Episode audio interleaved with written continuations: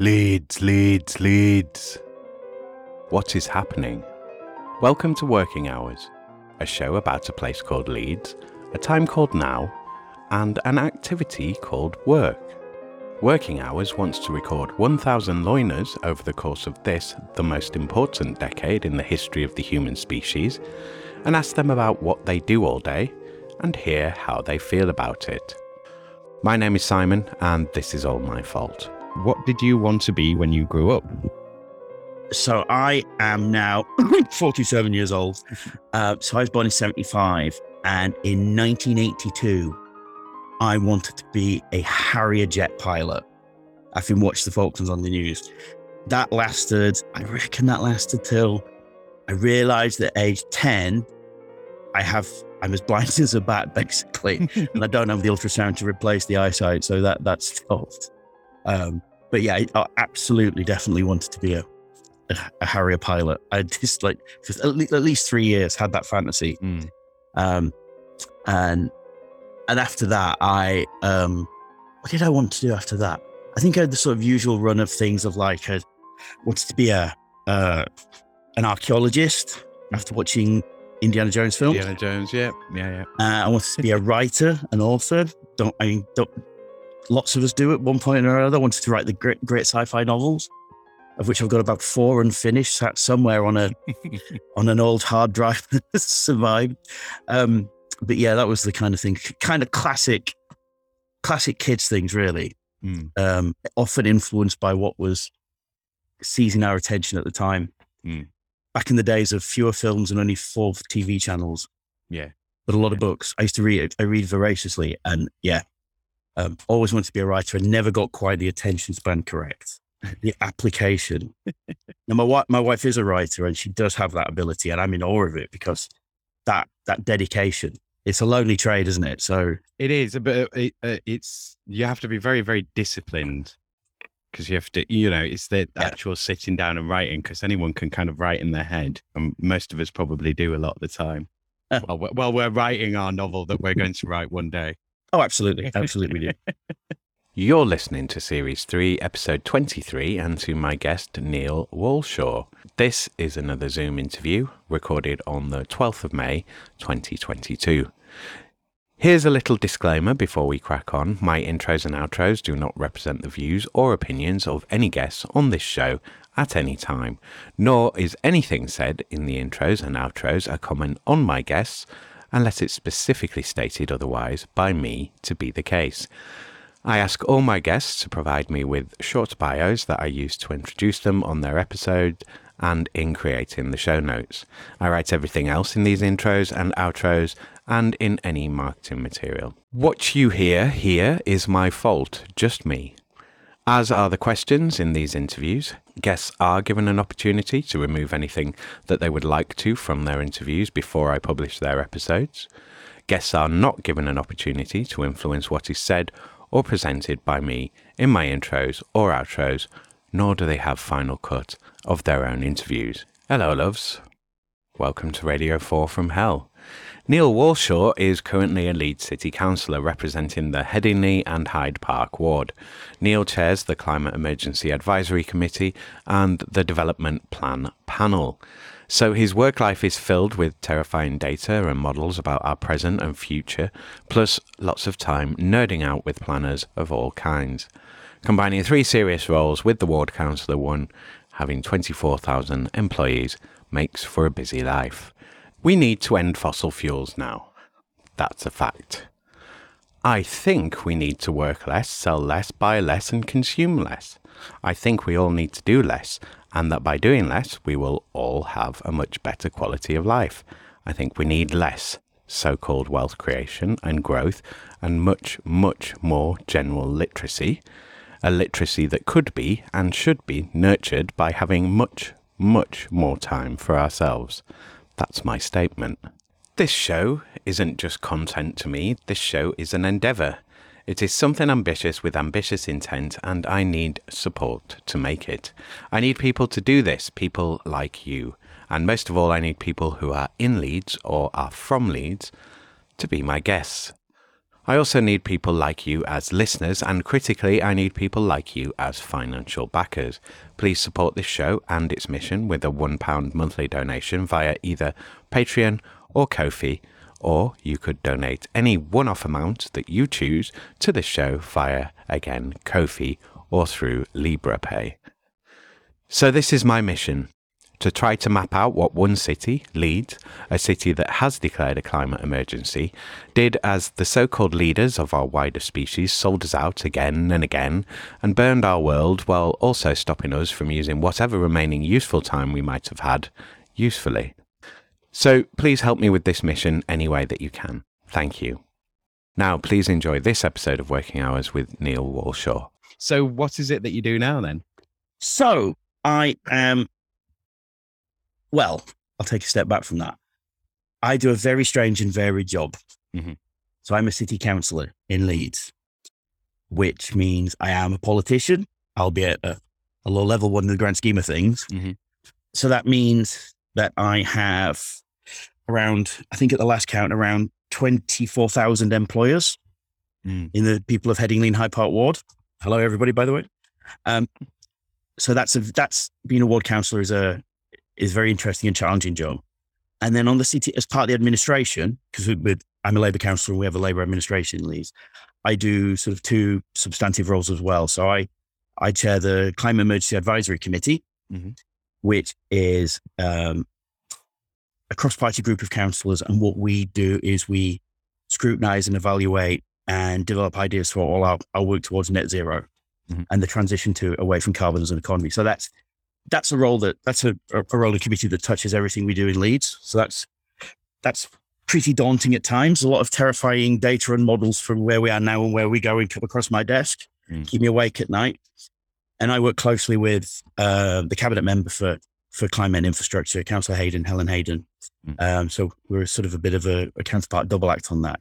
It's a different way of doing things like that in Leeds, so that we can we can bring people together. Mhm. It's an important my role, important part of my role. That of that role is to is genuinely to bring bring people together from across the the political spectrum and across all the stakeholders and actors and everybody in Leeds to try to come to uh, good positive outcomes for for a just transition to to zero carbon. Mm. I bet we'll touch on that later. The other role is I chair the development plan panel, which examines and develops the the city's development plan for the next however many years. So again, that's how we use land and transport and movement and the economy and all sorts of things like that. So that's again pretty pretty varied. Where people are going to live, work, and play is is is is it is incredibly important to us as a council. Mm. I know, and as you can imagine, there's quite a lot of overlap between the two two roles, which is why we're, which is why I do the two. And also, my background is in transport and land use planning, free politics. So there's a lot of oh god, I was going to use the word synergy, but actually, yeah, that'll do. Um, it's not one of my favorite words. It's, it's overused, I think, by people who generally don't know what it means. And if I'm using it wrong in that context, I apologize. But it's there's that overlap, which is which is Yeah. very useful. So it's it's a full old life, shall we say? Yeah. So um, you mentioned a few things in there, but like, so first off, so if I was going, all right, well, what does a councillor do all day? And from the description of what you said there, I'd be like, okay, so you go, you read lots of documents, look at lots of data, and you go to lots of rooms and have lots of meetings. So is there more to it? There's there's quite a lot of all of that. Yeah. So, um, so I tend to, on a practical basis, I tend to work from where I'm talking to you from now in my Mm. teal painted snug with all our books in it. it's also the foot sofa bed for when guests stay and all that kind of thing. So I alternate between here and Civic. Mm. Um, and there is an awful lot of meetings. Mm. And there's a lot of work in the community as well. So, and it's funny enough, last night was the annual general meeting of one of our residents associations, and we could all meet together in person. Mhm. And that was fantastic because for the last two years, obviously that's been very difficult. Mm. And just getting used to seeing people in 3D again rather than flat on a screen. Um, so there's there's not there is a lot of evening and weekend work, as they say, being a councillor, because you you've got a lot of constituents to represent, and they come forward with lots of casework, lots of problems they want to, you to help solve, Mhm. um, lots of issues they want raising out they can be sort of very local, they can be very national, they can be very international. Mm. And it's Headingley in Hyde Park, so be prepared to be able to discuss matters philosophical and technical and, and all all points in between because we're a really varied community. Um, and it's great. That, that's one of its fantastic features. So there is a lot of variety in in the work we do. Um, and sometimes, yeah, people come forward with really distressing casework in their in their absolute hour of need. Mm. Um, so you're um, you're part social worker. Mm. Um, so there's a lot to learn in regards to how our social security system works, how our housing system works, um, how, what, what people come with you when they've got problems with their employers, for instance, Mm. or um, if they've particularly got problems with their schools, if things are not not quite right, they're not getting the support they need, perhaps from some some um, social service or, or what have you, Mm. some element of the educational health systems. Mhm. So that's that casework can be incredibly varied. Mhm. And then you can get lobbied about big political issues. Some constituents might have a particular focus on, say, a aspect of national policy or politics. And as I do a lot of work with climate, people have a lot to say on on on climate and our our, our future as a civilization. And I wish Mm. I wish that was an under, uh, overstatement, but it's not, Mm. because that's sort of challenges we're facing over the next ten to twenty years. So matters can be very serious. So there's a lot of phone calls, a lot of Zoom calls, a lot of team calls, um, a lot of um, time in community meetings.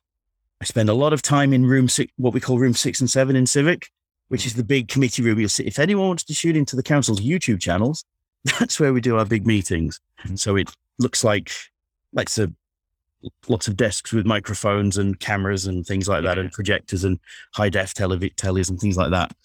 So yes, and then you know we have uh, we have some quite decent offices in Civic. Mhm. I mean, we finally replaced the carpets after about forty years. I think there were some stains that were becoming semi-sentient in the, on the on the Labour Group. Well, now that that's been really. We sort of got a nice open plan office now, Mm. um, so um, it's good to work, go and work with colleagues, especially after it, the last two years predominantly being at home. Mm. Whereas now we're getting back into a, a nice mixture of, you know, community stuff, home stuff, um, and civic stuff. So there's a real variety there. Mm. It's it's great. one of the other things that you mentioned in that sort of uh, opening of what you what you do, um, you talked about sort of working in planning previously. So just as a contrast, I mean, because with planning as well, you, you're going to be dealing with the state and you know civil servants and so on for regulations and for permissions and you know like everything has to be up to the regulation standards and meet everything else so you'll have dealt with a lot of that before, but I would imagine there's a contrast in the amount of work time you get to spend on work. Yep. That role as opposed to this role, where I would imagine you get, you- spend more time not creating work, but kind of like finding out how to do the work. Is that fair? I mean, that's that's the sense I get. It's, it it sounds like there was a big learning curve kind of coming in, and that you've had to learn lots of like, okay, well, how does that system work? Yeah. How does this system work? So is that is that a fair assumption? It's a little yes. I, I put it put it something along the lines of if you're a politician, you really rapidly become if you're doing public service in a political role, Mm. in a representing role, shall we say, you rapidly have to become a decent or even a good generalist across a huge range of subject areas. Mhm. And that learning curve can be really, really steep. Mm. You know, and in some respects, it's almost vertical Mm. in what you have to learn really quickly. Um, because the training course to become a councillor, if there was a tra- if such a course existed, Mm. would probably be about a year long. Mm. Learning what, but but that's your first year on the, in office. You know, you, you're elected to a four year term typically, um, and then you may or may not want to run for re-election. You may not may not get re-elected, but that first year is a really complicated, you know, quite difficult year. Mm. Um, whereas previously in a sort of doing a, professional role, um, there's a lot less evenings and weekends involved. Mm. You know, much more previously it was much more, much more nine to 5 Mhm.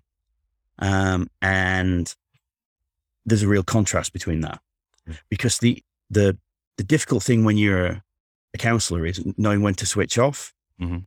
or knowing to when to say no to people. I can't do that right now. You you know, learning to say that is, is actually quite important. Not to let people down, but to say, look, I'm going to have to structure this because it's half nine on a Saturday night and there's no way I can help you right now. Mm. You know, because often when constituents get in touch and it, uh, those those extreme times, they're in real distress. Yeah. Um, I've had some, you know, particularly dramatic um, bits of casework where people have, have phoned with, you know, a suicidal relative and they want your help there and then. And it's it's half past eight at night and England are playing Colombia in the World Cup in 2018. You know, and a, you know, and that's that. You know, and that's kind of your, your night off.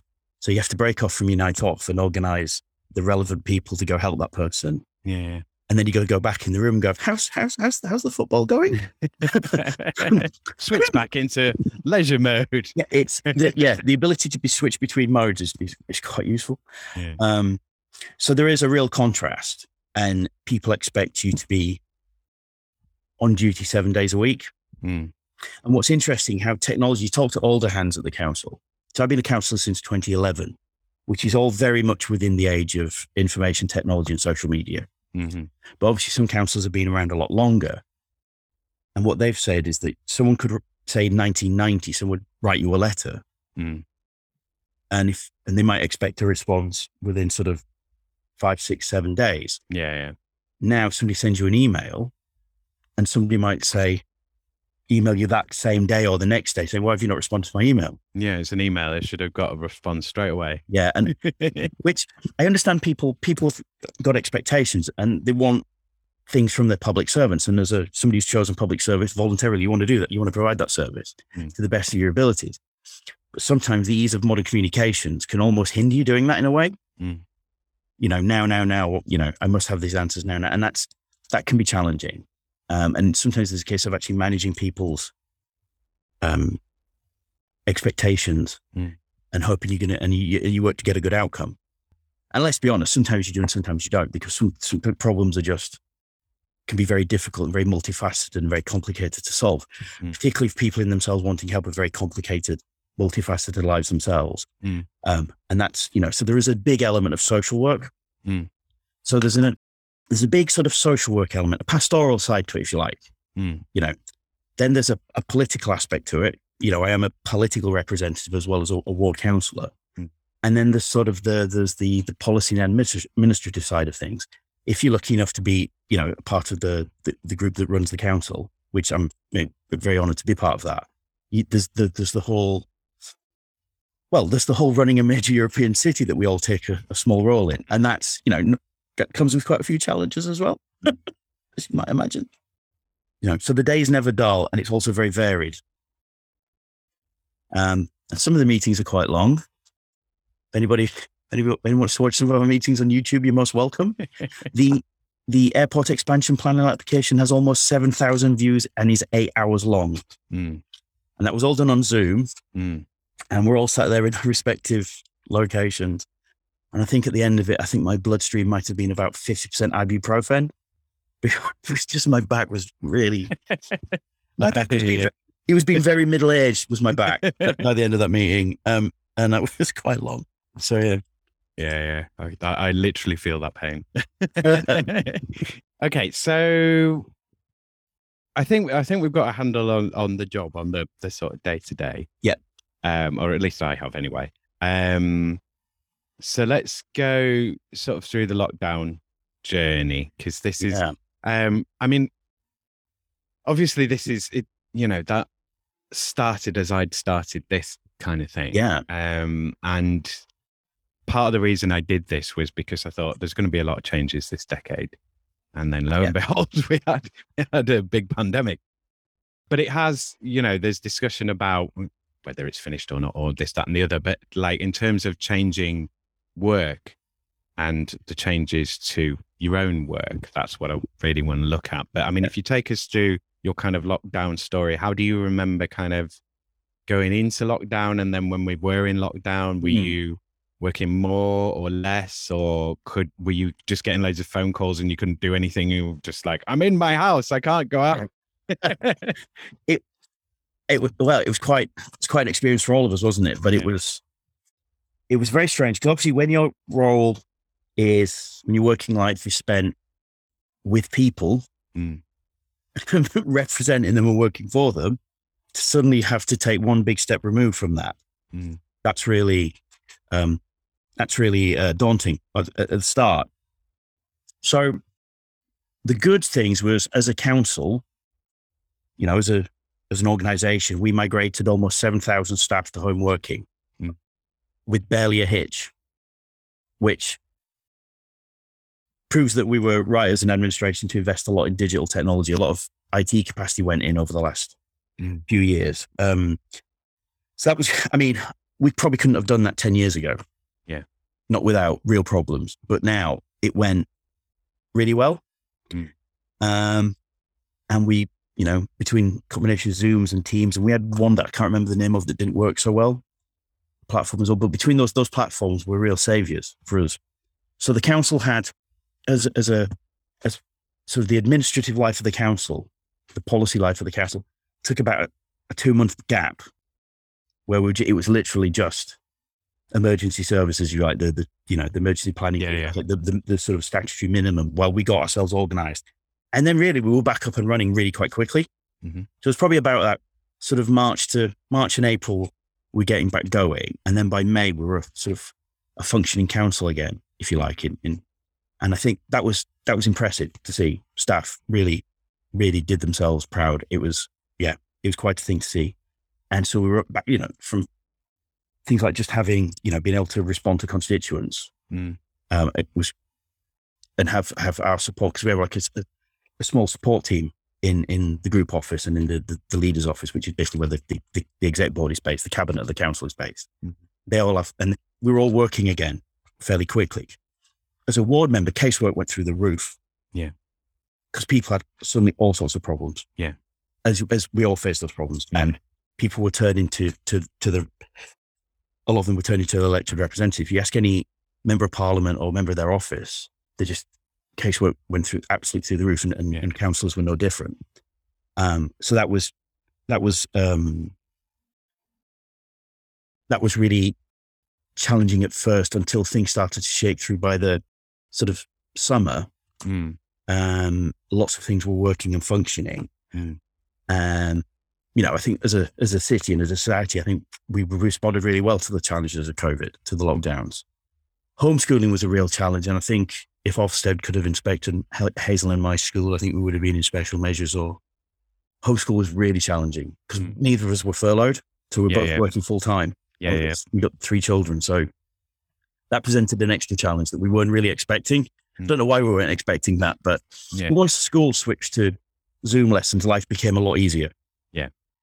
But so during, I mean, so during the pandemic, a lot what work that we did sort of shifted somewhat. So we did a lot of um, well, pandemic relief work and a lot of um, raising um, food donations, that kind of thing, Mm. um, and and aid donations, and pulling together, help well, helping pull together support groups of local organisations Mm. because obviously people wanted to help each other Yeah. um, the way that people fo- came forward to help each other, I think was fantastic. It certainly surprised government Yeah.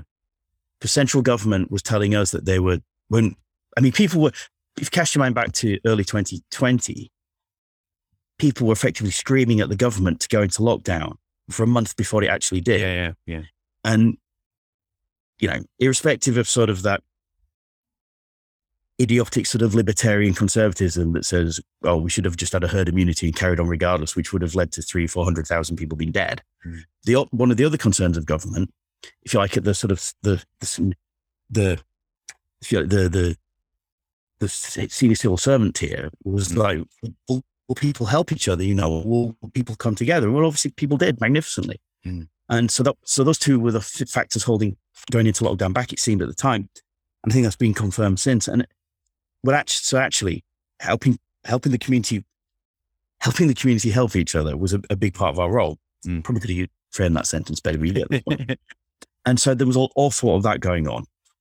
And so it presented a whole new raft of challenges, did that sort of that, especially that first, that first six or seven months Mm. in 2020 were, were difficult for everybody, weren't they? Um, and I mean, without technology, heaven knows where we'd be. Um, I think because we're so used to having technology now, we can't imagine what it'd be like without it. Mm. Me and my mum were joking on one of our many Zoom calls because my parents live in Leeds and they were they were isolating. Um, they're in the seventies. Me and my mum were joking. Oh my gosh! Imagine if this was 1990, Mm. And we had we were all at home together, and then but we just had um, the sort of technology we had then. We'd be sort of we'd all be walking down to the centre of the village for the latest sort of printout news. Do you know what I mean? News, newsletter from the instructions on where to get help from the council because that the local communication channels would be so different. Mm. Whereas actually, we've got sort of so many multiple WhatsApp groups of community help um, gr- uh, organizations that, that that became very different. Mm. So that was that was the good aspe- aspect of the of how the COVID journey. Oh, what a great phrase, the COVID journey. um, so, but whereas when things, if you like, the sort of the second half of the many lockdowns that we had, I don't know about you, but I think I kind of lost count to be honest. Yeah, yeah. Um, was a lot easier, as I mentioned earlier. Suddenly, I mean, schools did magnificently during lockdowns, but we went from sort of packs of work that we collected from the school every Monday, Yeah. to a full a full timetable for all three kids on Zoom. Yeah. Um, and teachers were fantastic, and so so much care and attention to the kids Mm. that it was via screens was was remarkable.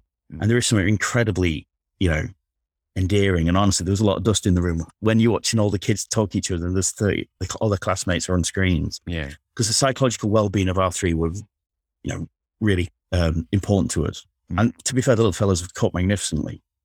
Um, you know, and that's, but that's not always the case with people. So some of the casework that we've got post all of that is helping parents uh, and schools deal with the backwash, as it were, from all of that. There's, there's the, the issues that it's raised. And I think lots of us have been touched by that. Um, got friends or family where kids have, have not coped so well. So, you know, there's, that's, that's a new and added element of, of, of casework. Mm. Um, you know, so the, but as a, as a, as a council, as an administration, I think, um, we have, we, you know, we manage full councils on, on Zoom. Mm. You know, with plans panels on Zoom, we shifted over to YouTube for everything. Mm. Because transparency is really important in local government. You know, I mean, we, we publish everything we do, you know, I- everyone can see everything we spend, you know, in our, Mm. in our budget. Local government is a, in sort of since 1990, perhaps even earlier than that, local government underwent a sort of transformation revolution. Mm. Um, and so we were always, we, we started to have things um, webcast anyway, Hmm. you know, but we just turned up the dial to 11 on, on web to show that people, we're still working. This is what we're doing. Yeah. You know, there aren't loads of decisions being taken behind closed doors. You know, exec boards on on YouTube, live and then archived on YouTube. The uh, full council is, plans panels are, committees are, scrutiny boards are. You know, and and that's that that was really important to us as administration. Yeah. Um, and the way that we work really changed. So during one of the things I'm really proud of is during the this the, during 2020 the sort of emergency food distribution warehouse that we set up. So a lot of my climate team were diverted onto sort of food distribution for a short time. Mm. And we ran a food distribution system purely using electric vehicles. Mhm. So one of the things that we can say now to lo- the logistics sector, since then and until now and into the future is, look, we did this Mm. on our reasonably limited resources. Mhm. You guys can do this too.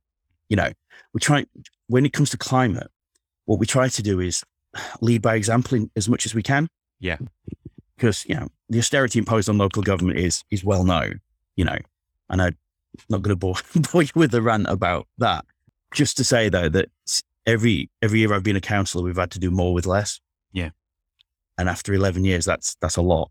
Yeah. You know, it's a lot to take on as an organization and, and as individuals. But the food distribution by electric vehicles was fantastic, you know, and it really demonstrated what we could do. What, one of the things I hope, hope that successive challenges that Leeds have faced, whether it was the floods in 2015 or it was the, the pandemic, is that as a council, Leeds does an awful lot of things in house. Mm. You know, we have staff to do things Mm. who have chosen public service. Mm. And therefore, that we've got lots of good people that we can say, look, this is happening. This is a crisis. We need to redirect ourselves to do X, Y, and Z. Mm. And they're like, they'll go for it. Hmm. So, for example, so just take the floods in 2015, the, the floods that hit the Kirkstall and the, the city centre. Yeah, we, we could redirect um, council staff to go help with flood alleviation and clearance, Hmm. and as well as as well as uh, marshalling community volunteers. Hmm. But the fact, the backbone of it was, um, you know, refuse staff, waste staff, councillors, the smell of clearing out cellars from shops on Kirkstall Road on the, on the A65 will, will never leave my memory. That was, we were, there's a photo of me and Count, uh, Jerry Harper, he's, he's not, he's retired. There's a photo of us stood, we've come out of the, uh, uh, if you know, the, on the A65, the Sheesh Mahal, the restaurant, yeah, yeah. we were helping clear out the basement. We're just covered in God knows what. Mm. I showered for a long time that day. But no, but the point is, we we all, we, all, we could all muck in. yeah. And so when the leader of council goes to, you know, the refuse department, because it's a Leeds City Council department, Mm. they're like, yes, council, we'll get on it. Right. Yeah. Their response is to an outsourced company would be, well, this is going to cost you so much. Yeah. And I think that really demonstrates the value of public services, publicly delivered with a public service ethos. Mm. And you saw that in the pandemic as well. You know, staff applied themselves to whatever they were asked to do Mm. in, in in a really magnificent fashion. And we want to be able to tell that story because, you know, there's others, quite a lot of sort of unsung heroes in public service. Mm. And I think I, uh, I, I hope people in Leeds recognise just how much work was done to keep the show on the road for the city functioning. You know, we were committed. No, you know, no one's going to be cold and hungry in this. We'll get through this. Mm. Because at the time, when we were putting all these emergency processes into place, you know, I wasn't in these meetings, but senior councillors, um, but you know, leadership of the councils, leader, dep- two deputy leaders, and chief executive, were having meetings with public health officials from NHS, from the NHS, saying, "Well, we're going to have to dig shallow grave pits, you know, for up to I think eighteen thousand people was the number mentioned." Mm. you think about that in a city, that's quite a thing. We, so we have to put all those processes in as well. The, the, like I said, the, the civil contingency planning, as it often gets called, into place as well. Um, when and when we, we spent, so the council spent a lot of time on that during 2020. And then as 2020 sort of came towards an end, we, we were probably sort of autumn of 2020, we were sort of able to reorientate a bit to sort of more getting back on looking big, at the longer term things as well, because the, you know, the, the civil stuff was all in place.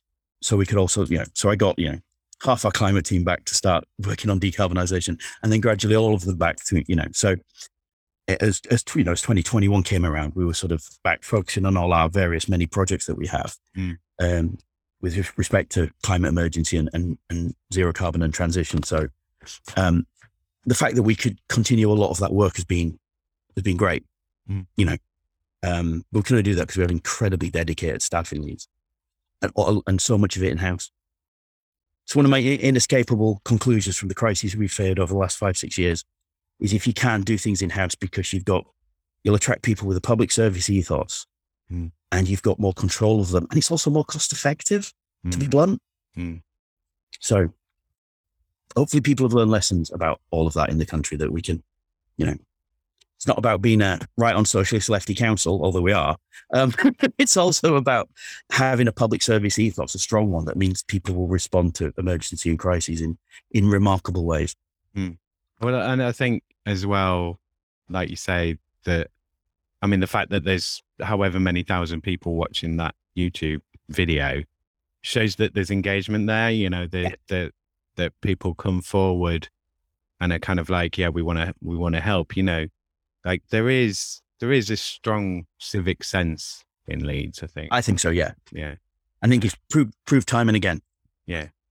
Um, but I think that as well, you know, it, it's having that link between the actual public, you know, the the, Yeah. the city itself and the council that Yeah. that makes that work. Um, so as you were talking, then I'm I'm kind of thinking like, so in terms of job satisfaction, uh, like i mean how do you do you ever feel like you get stuff done? Is it just a case of like projects forever rolling and they will forever roll? Or do you feel like there's like yes we got that done. That's closed. That's taken care of like Well, politics is often politics is a show that never ends. Um, but however, within that, there are yeah, there's there's there can be really high job satisfaction levels being a councillor.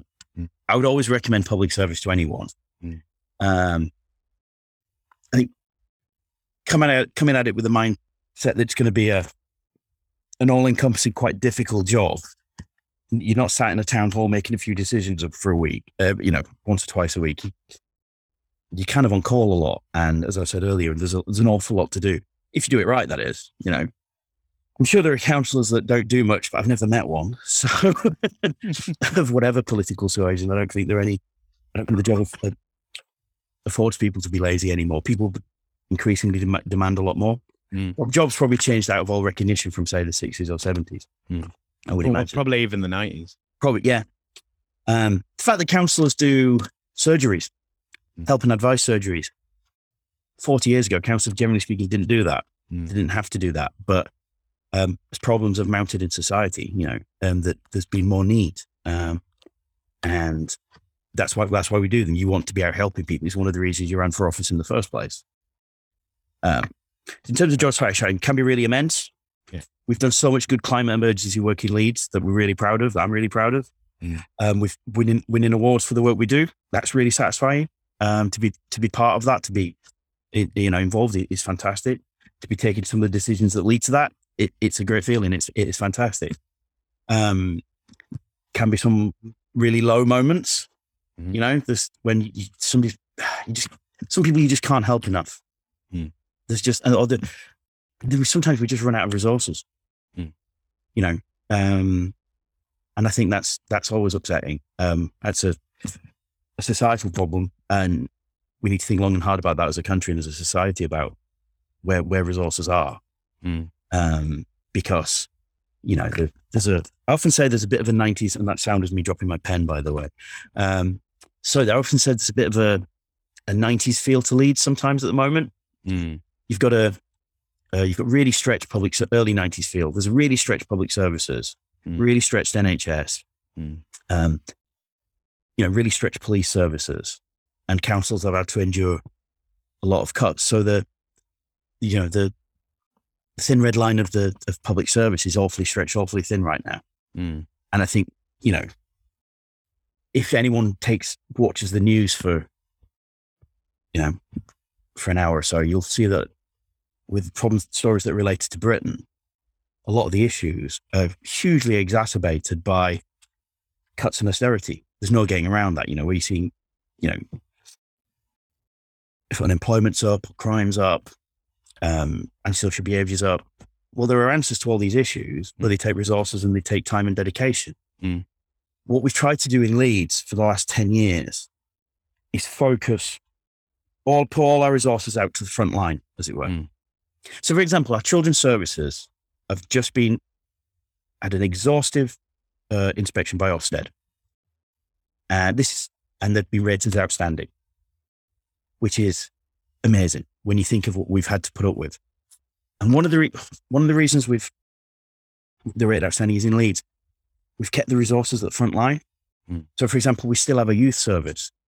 Some councils don't have youth services, but we made a conscious decision we'll have, we'll keep a youth service because if our youth work can put kids when they're five, six, seven, eight, nine, set them right and put one straight and narrow, the mo- that you're spending money there. But if that kid's a teen and then and he or she ends up in the criminal justice system, you might as well start setting f- fire to bundles of used fifty pound notes in the middle of the street because the costs of the criminal justice system are incredible. Mm. You know, you could, you know, it's cheaper to send a kid to Eton than it is to keep someone in prison for a year. Mm. So we made that a conscious. Leeds is unique in that we've we're the only city that's kept all its children's centres open. Mm.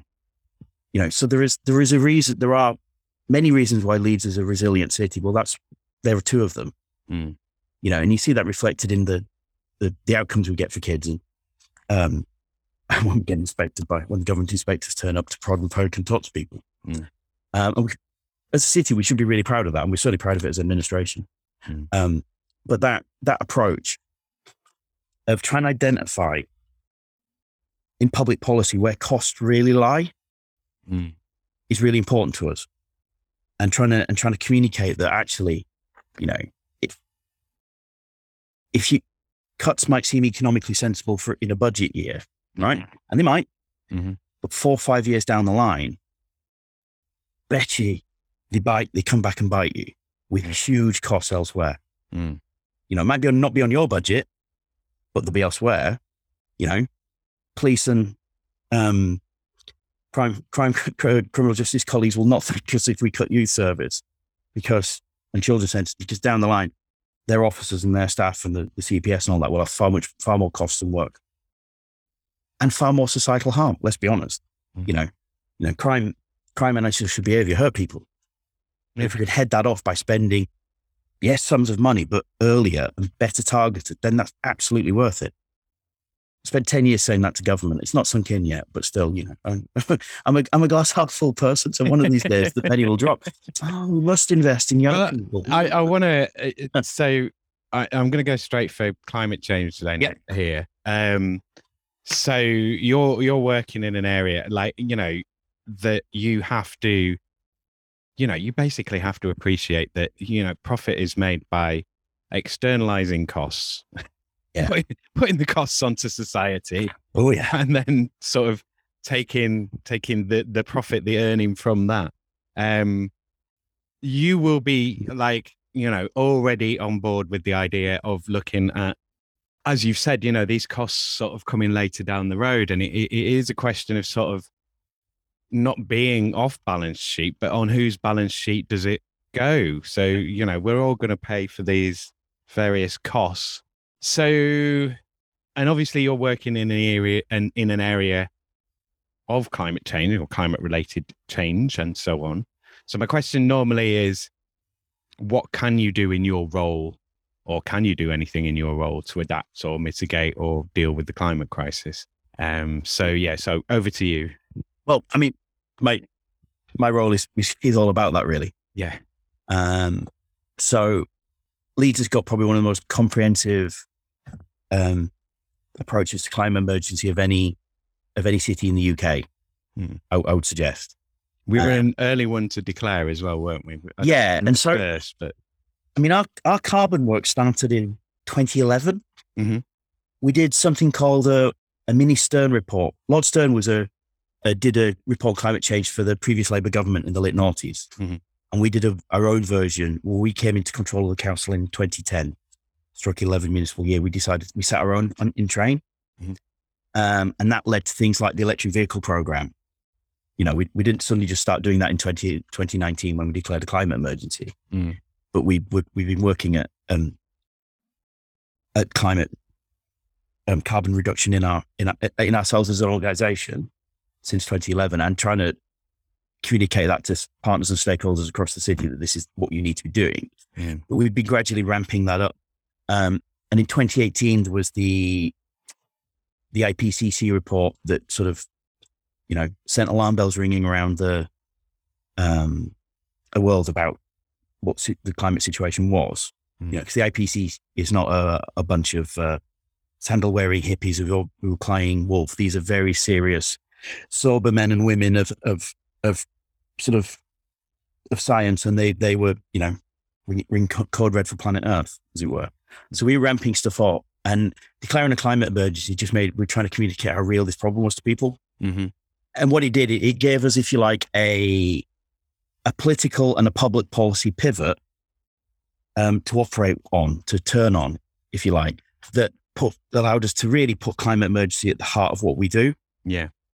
So, along with health and well-being and and inclusive growth, and and our best city plans for being best city to be a, a child in and best city to grow old in, climate emergency is up there with all of those. So, if anyone who knows anything about public sector knows that's if you put it along with those things, then you Mm. it's it's front and center to everything we do. Mm. And we've Where- where it where it sits on the agenda is it like oh it's moved from any other business to it's now like top three items Oh, oh, completely. It, it's amazing. So in the in the 2015 and 2017 general elections, we could not get anyone in the media interested in climate. Mm. So I was working with Alex Sobel, who's now member of Parliament for Leeds Northwest, Mm. and those two elections, media was not interested in climate. Mm. You know, by 2019, by by middle of 2018, that's completely different Mm. you know, um, and it, and things just accelerated through 2019. S- certain things were happening in the in the wider in the in the wider world that were that, so the things like the youth strike for climate.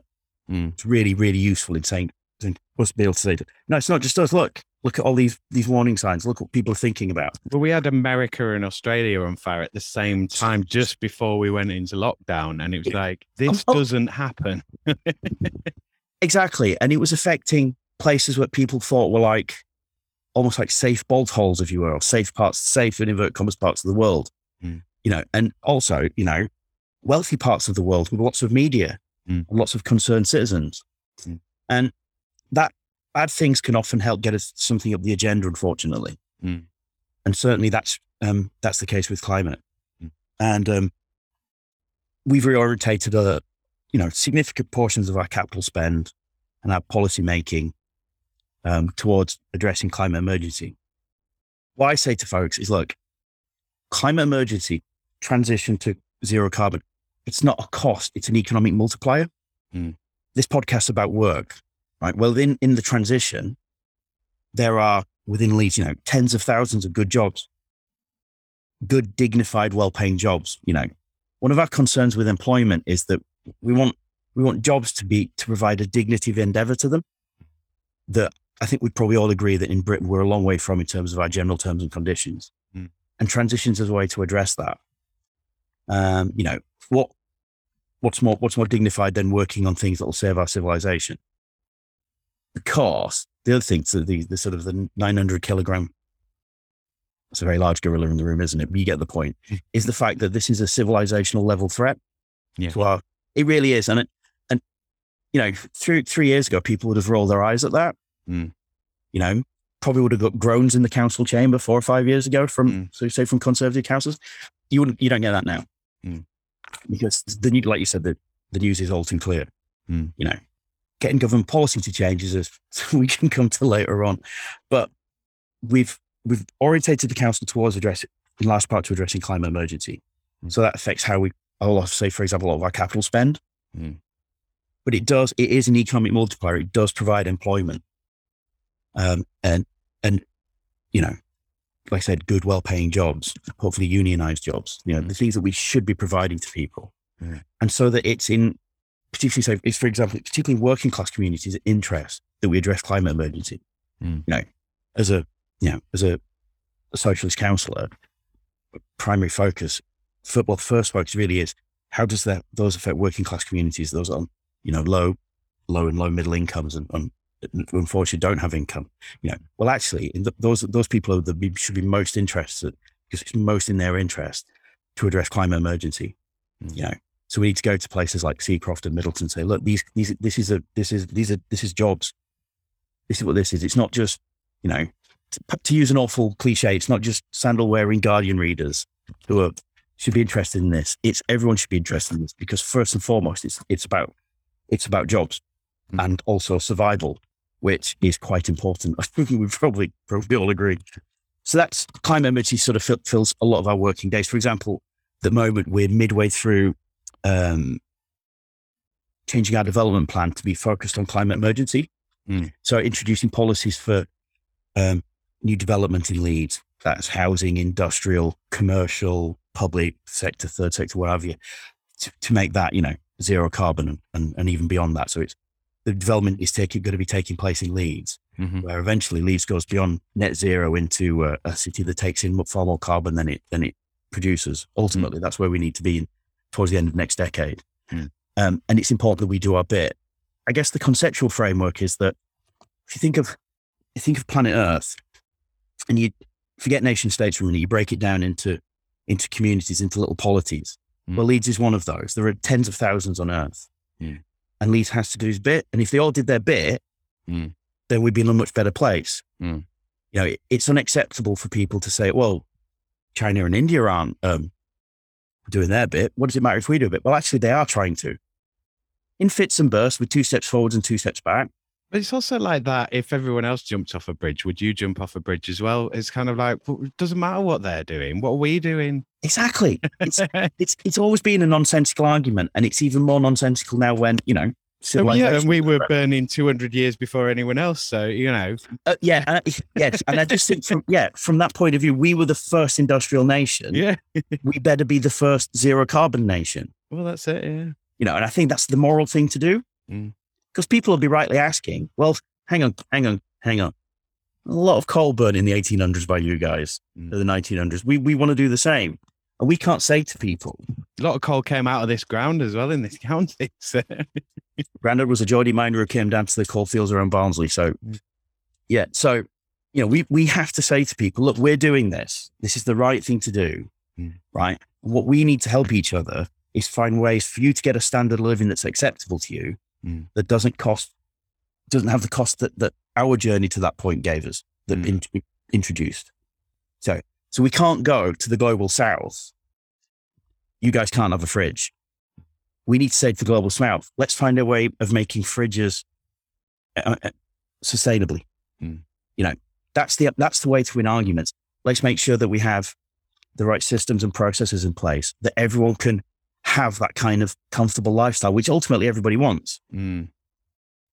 And we've got to win that argument, and we don't get a second chance at this. it's not sexy though, is it? It's a very kind of It, it should be, but no, processes are not sexy. no. But it's but it's not. But then it's if when we're trying to communicate, one of my rules is try to make it understandable to people hmm and relatable, Mm. and then make sure that we're talking to each other. Mm. You know, am I being heard? Am I hearing you? And and through that, we need to understand that yes, there are lots of problems, but there isn't one of them that isn't solvable by the ingenuity of humankind. Mm. Don't worry, I'm not going to go all Star Trek, but but as a as a You might. I'm going to ask UBI next. yeah, so you know, I think you know we, we can solve these problems, but there's but the, there are going to be changes to do that. But those changes are not going to be sat not doing anything with nothing to do. You know, there's, it's not going to be a, a drab, dull world where no one can do anything. Mm. It's going to be an exciting, vivid world where but we do where we do things differently. Mm. You know, think about walkable cities where you don't need to own a car and the air's really clean. Mm. How awful. Nobody's going to, you know, whether we get electricity from zero carbon sources, renewable sources, all of it, all the time. Okay, let, let, us go to U, Anyway. UBI now because because uh, I think it, it links here. So Yep. this is this is I mean the question basically exists of like if you didn't have to work, would you? But yeah, if there was a UBI, universal basic income, you were getting your basic needs sort of met. Would you still work? If you would still work, would you still do this role, or would you be doing something else entirely? That's a really great question as I filter with time to come up with an answer. I think, I think yes, but then, but then I'm a public servant and I went into this willingly Mm, and getting elected by people makes you very aware that you've been elected by people to do something. mm, So that is a bit of a different impetus. And people, people have all different kinds of impetus to whether they would or not. I think I'm, say, pre pandemic, I would have been more on universal basic services than a UBI. Yeah. You know, I think, you know, if, if, if as a community, if publicly we covered the cost for universal high speed broadband and Wi Fi, you know, if we covered just your water, you know, your water and sewage was covered, you know, that electricity was within the public realm, we'd have to pay for that somewhat, I guess. But you know, any energy does have a cost to it. You know, water does have a cost to it. But if they're kept within the public sphere, then that could be better managed. Post pandemic, if we are indeed post pandemic, which that might it's come back. debatable. Yeah, I was going to say, oh, you know, as people who are still shielding if they're post pandemic yet, Yeah, you know, I think we've we've come up to anyway. That's a different debate, but we'll we'll see. the stale means- message. yeah, yeah, yeah. Ask me in six months where we are with that, you know. Yeah. But post pandemic, I think with technological change probably accelerating, I think UBI needs to keep keeping looking at again and again Mm. as as public policy. Mm. I think in Britain having sensible debates on big societal policy changes is is very difficult because we have a Crap media. yeah, I was yeah, It's appalling. yeah, we We have have the worst aspects of living in this country. Like, it is. We have a when I've been abroad, I really enjoyed not having the media around. yeah, when you when you're in other parts of Europe, you're you're very aware that the the the print media is a lot better. Yeah. Our broadcast media is much better, to be fair, but print media is horrific in this country, Mm. pretty much, with a few honourable exceptions, but not many. Mm.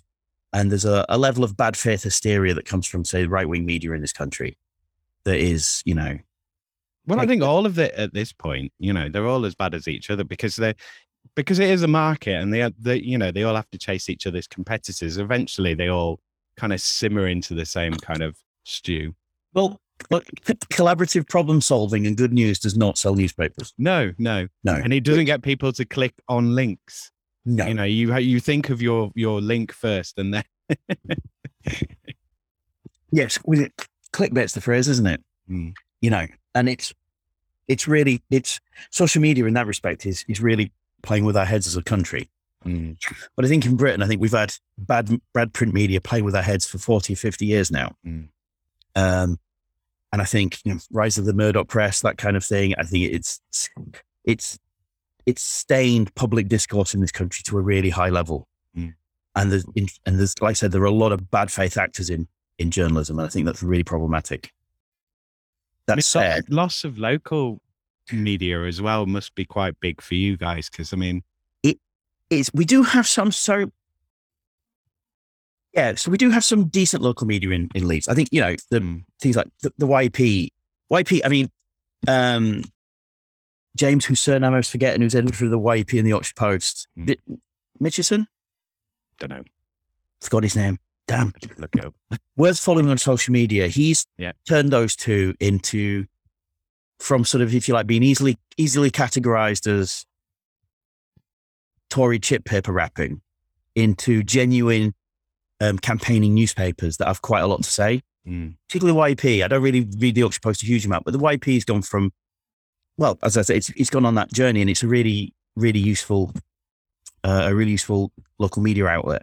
And there's all this. I mean, there's smaller micro ones as well. And they have, they have some utility in that, but then, um, but I mean, somebody was telling me uh, a few years ago. Somebody told me that the YEP used to have two editions and sell three hundred forty thousand copies a day. Yeah. I mean, that's mind blowing. It, it, it is, but I mean, it also shows that the, the that kind of potential's there, which is Yeah. part of my thinking with this of like, you know, you've lost a lot of those local media outlets. Yeah. but there's still a market in Leeds for Leeds based information and Leeds Yeah. based sort of content, for want of a better term. Yeah. we Um, all want to know what's going on on our street. Yeah, and in our yeah. communities. Co- Yeah, yeah, that's why we go to the pub or to Yeah. bingo hall or to the walking meeting or I mean, we, I mean, certainly when as sort of as as ward council, you sort of try to communicate with people. I mean, uh, we have head we have a Facebook page called Heading Heading in Hyde Park News, Mm. which has over seven thousand followers, Mm. which is which is not bad, Mm. you know. But that's you know we've been working at that for sort of seven years now. Mm. Um, we do a lot of community information on that. It, there is a, a bit of politics and campaigning, I won't deny, Mm. but there's also an awful lot of what's happening in the area yeah, and what organizations are doing what and supporting organizations. You know, we've we work closely with um, with All Hallows Church in Rainbow Junction in Hyde Park, Mhm. which is our yeah a fantastic organization, a couple- two organizations, br- brilliant people who uh, provide so much help and assistance in the local community. It's it's incredible to watch. Mm. Um, we we can we use our ability to communicate with people to reach people to help to help those, and, and vice versa, of course. But it's that's really important. That's a sort of a, quite a micro level, local level. But I think the city, the city broadly speaking, as a as, as a good newspaper. But I think that's down to the actions of a couple of individuals. I think if you'd have asked a Labour councillor in the 1980s what they thought of the YEP, I think you'd probably be unbroadcastable. You'd have a you'd have an E next to your next to your broadcast because whereas you know now we can genuinely say it's a, a crusading newspaper that provides real real value to the community. So that's to the good.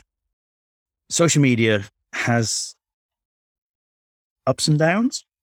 yeah. I mean, I've a question on it anyway, so we'll, oh yeah, we'll throw this in. So yeah, so how much of it does it take up for your work, and do you think that that gives you value? Do you just, I mean, well, I'll let you answer the question, but yeah, I mean, I, I suppose you're going to use it in a particular way.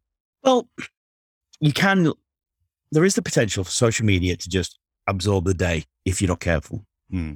I mean, do you tweet your own stuff, or do, is it? Yeah, I know I tweet. that- right. Yeah, I tweet my own stuff. the three of us collaborate on our Facebook stuff. Mm. Three of us are ward councillors. We, Mm. There's three councillors per ward in these, remember? So we're we're Yeah. a ward team. So we we collaborate on that, and we do our own Twitter. Um, some councillors use things like Instagram. Um, some use even be some TikTokers. You never know.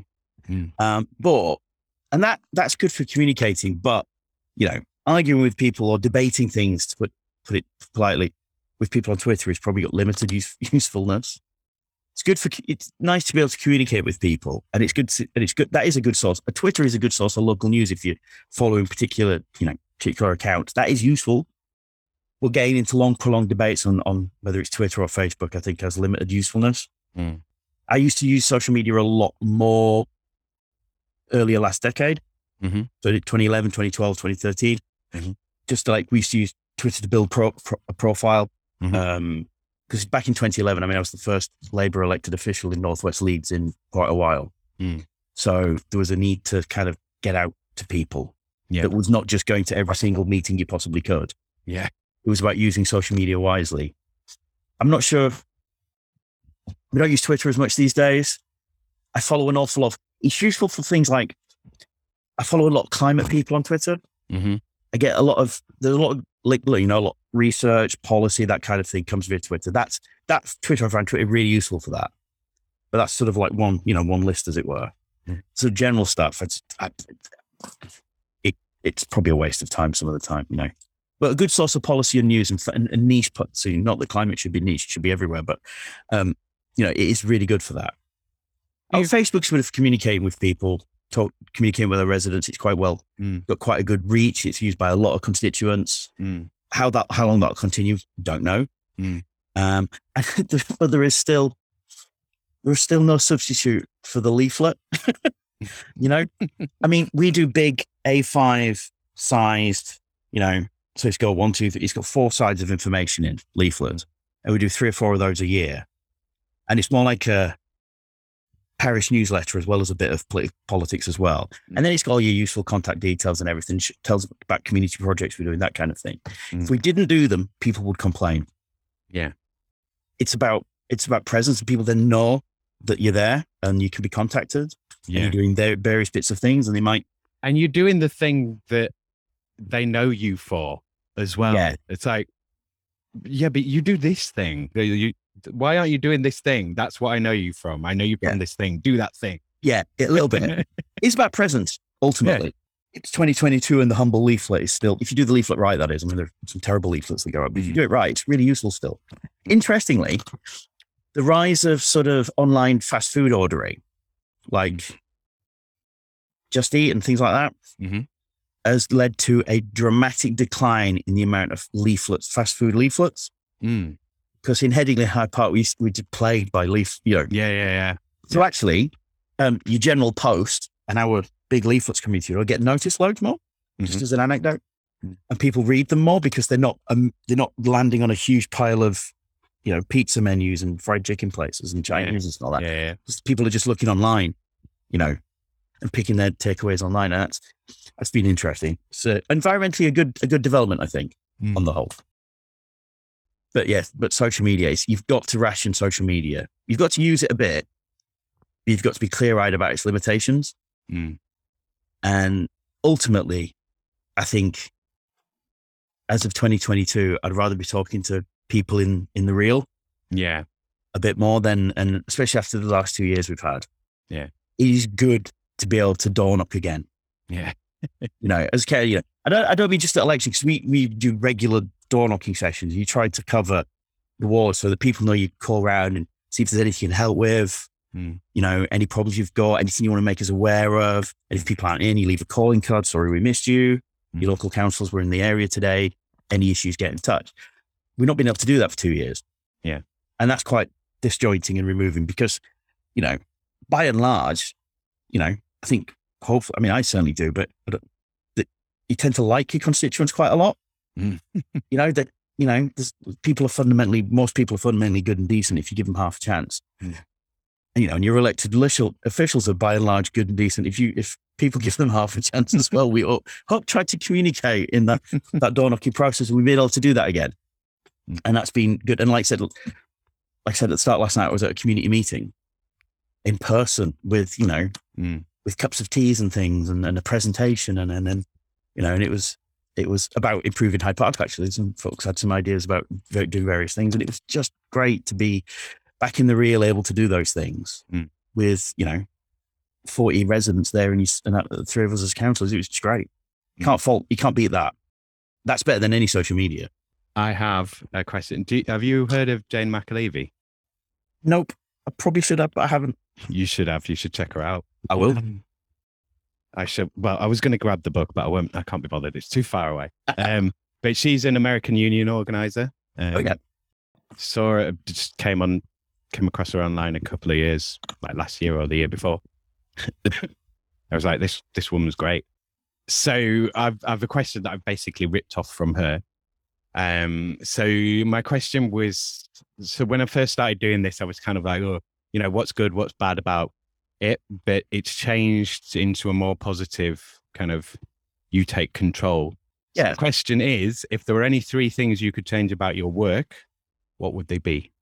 Oh, that is a great question. It is a good. Ooh, I like that one. I'm going to rip that one off myself. I think. isn't? First thing is, we'd have more money. Hmm. There is no substitute for resources. Hmm. It matters. You know, I think over the last 11 years, I'll probably get these figures wrong, but I think over the last 11 years, Leeds has had 2.3 billion pounds cut from its budget over that period every year from central government. Because local government is not sovereign in its finances. We're hugely dependent on central government's Hmm. attitudes.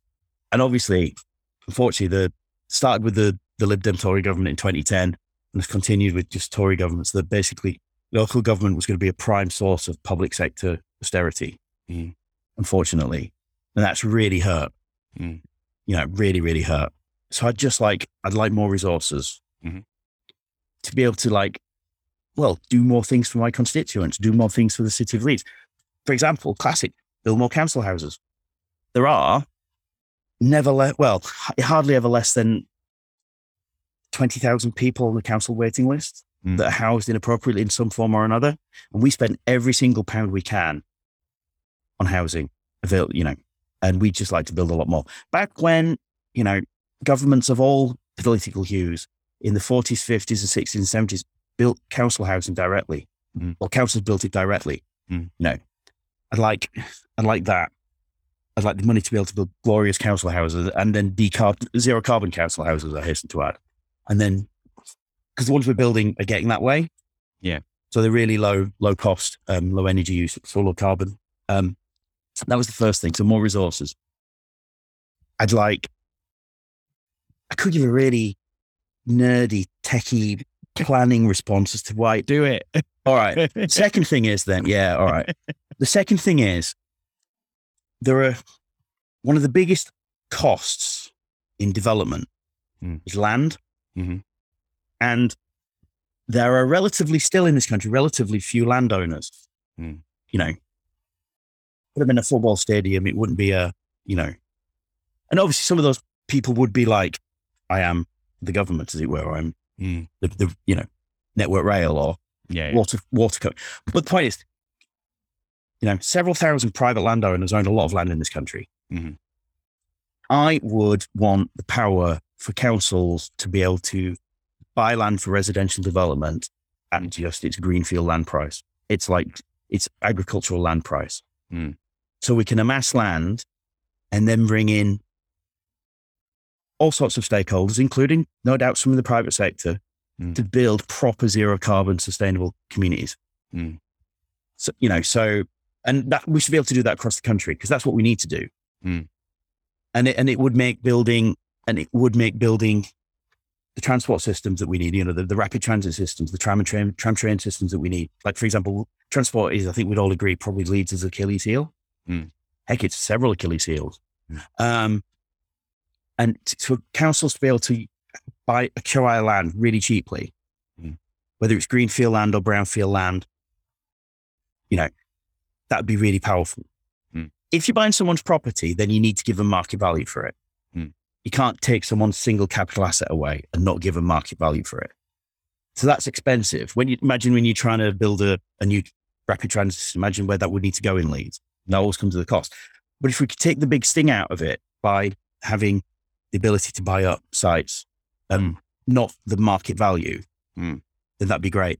To give you some idea of how variable market values are, during there's a patch of land near Leeds railway station that in the middle of the big boom of the noughties, the irrational exuberance of the development and land sector in the you know before the global financial crisis they helped cause. Mm. This land changed hands for 34 million pounds. Mm. When it came before us as a planning application in the city plans panel that I sit on in 2014, its land, its book value was two and a half million pounds. Land prices be crazy, as the saying goes. But fundamentally,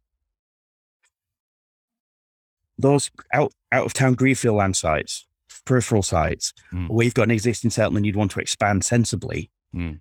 in partnership with the local community there, if we could acquire those lands at um, just agricultural land prices, everyone would be better off in the country, apart from a few thousand landowners. And there are 60 some million of us Mm. several thousand of them. I know whose side I'm on. Mm. So, and I think that'd be that'd be the second thing. And the third thing is, I want I want the council to buy me an electric bike. Yeah, I, I quite like the look of those. I'm warming to cycling through electric bikes. Mm. So I walk a lot Mm. everywhere. In fact, people see me all the time through Headingley, often with my dog.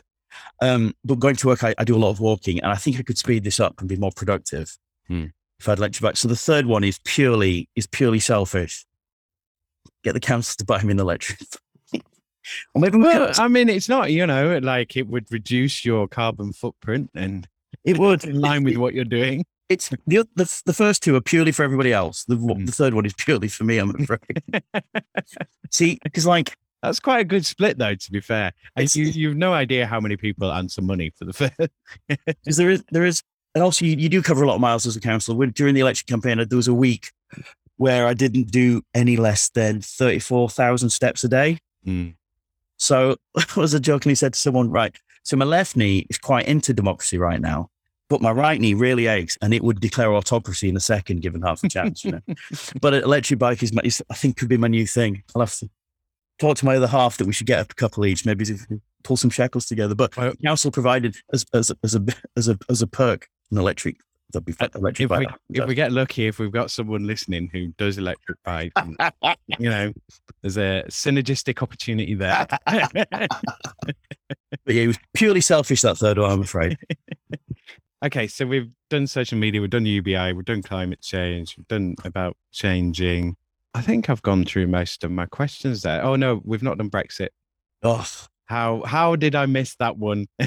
all I would say is Well, let me let me ask you the question Okay. first, just in case you were assuming the framing. But it's basically like, how has it changed your work? Like, have you noticed any noticeable change in your work since we Brexited? yeah, in a couple of ways. First thing I would say though, on the old Headingley ward boundaries in 20, in 2016, Mm. 82.5% remain on a high turnout. We should have all our t-shirts making made it's not our fault. Brexit. well, not our fault. Um, so we've obviously seen uh,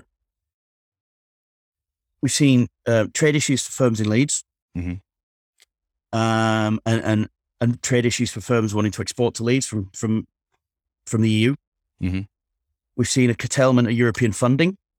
So, and in, in lots of areas, go well. Obviously, you know we're out now. It's it's you know Boris has got Brexit done, hasn't he? Um, Mm. Apparently, it's not remotely done. Um, just put on the news about Northern Ireland. It's you know But it'll go on for years. and- Well, Oh, yeah. I mean, it will go on through the entire duration of this podcast. And Oh, oh, no. I mean, Brexit will dominate. I'm 47, so Brexit and its aftermath will probably dominate the rest of my working age life. Mm, Put in context, I think. Mm. Mm.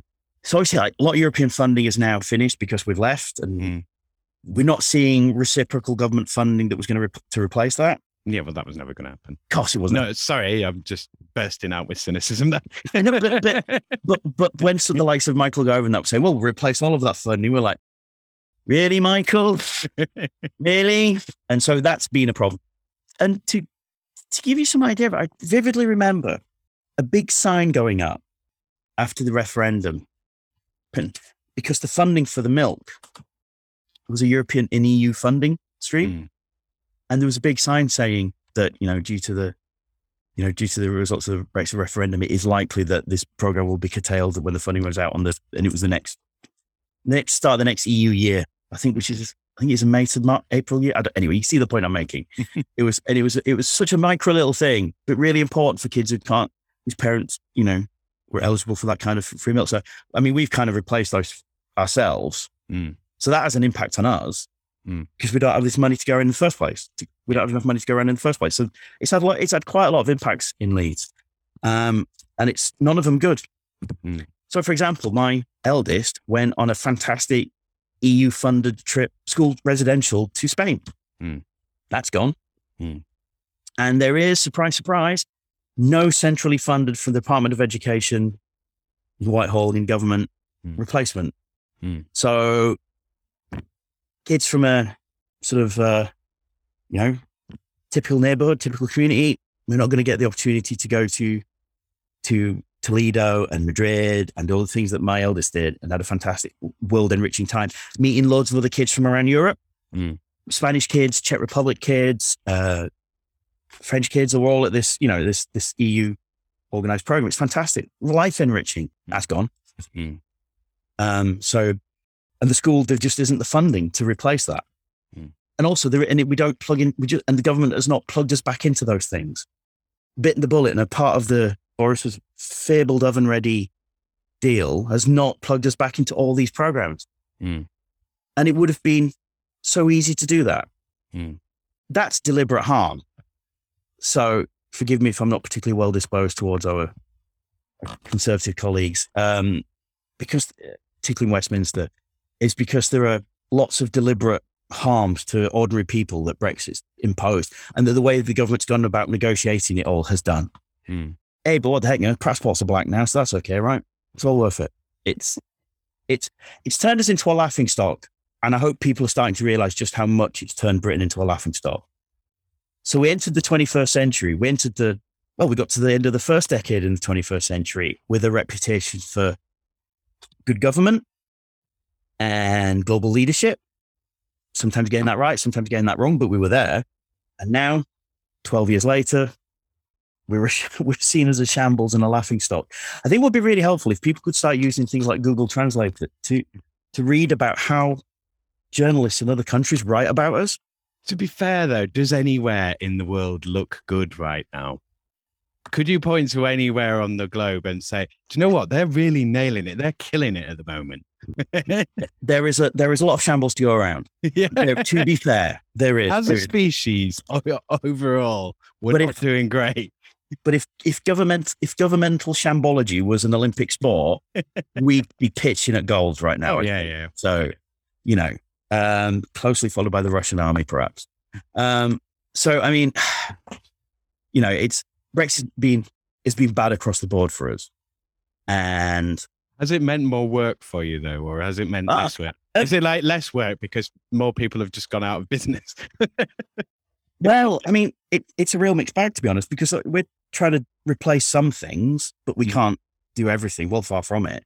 Mm. Like I said, government's not stepped up really in anything like where it should. Certainly, lots of people have left Leeds. Mm, Really good people have left have left Britain. Mm, because they don't they don't want to stay here anymore in a country that's they see as becoming narrower and smaller and meaner. Mm. And I, you know, I don't, I don't. And also uncertainty. It's like, well, Completely. what's my what's my position and how Yeah. much am I going to pay? Oh, and you might deport me anyway, even if I'm like legally allowed to be here under rock solid legal agreements. You might Yeah. just ship me off anyway. the- the- I've had friends leave exactly because of that. Mm. So a French friend, she left. Um, colleague I work with, she um, really talented, Mm. has left, and her partner's gone with her, and we've, you know, they're no longer enriching the the lives of people in Leeds, Mm. and I think that's really sad. Um, and I'm my hat. Look, my hat is clearly in the ring on this.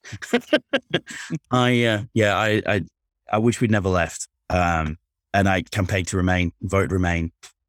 and it might be an idea. It might be an indication of sort of social circles, Mm. and and are we not our- social circles becoming more close? But literally everyone I know vote to remain, which you know might be indicative of some social trend where we're not.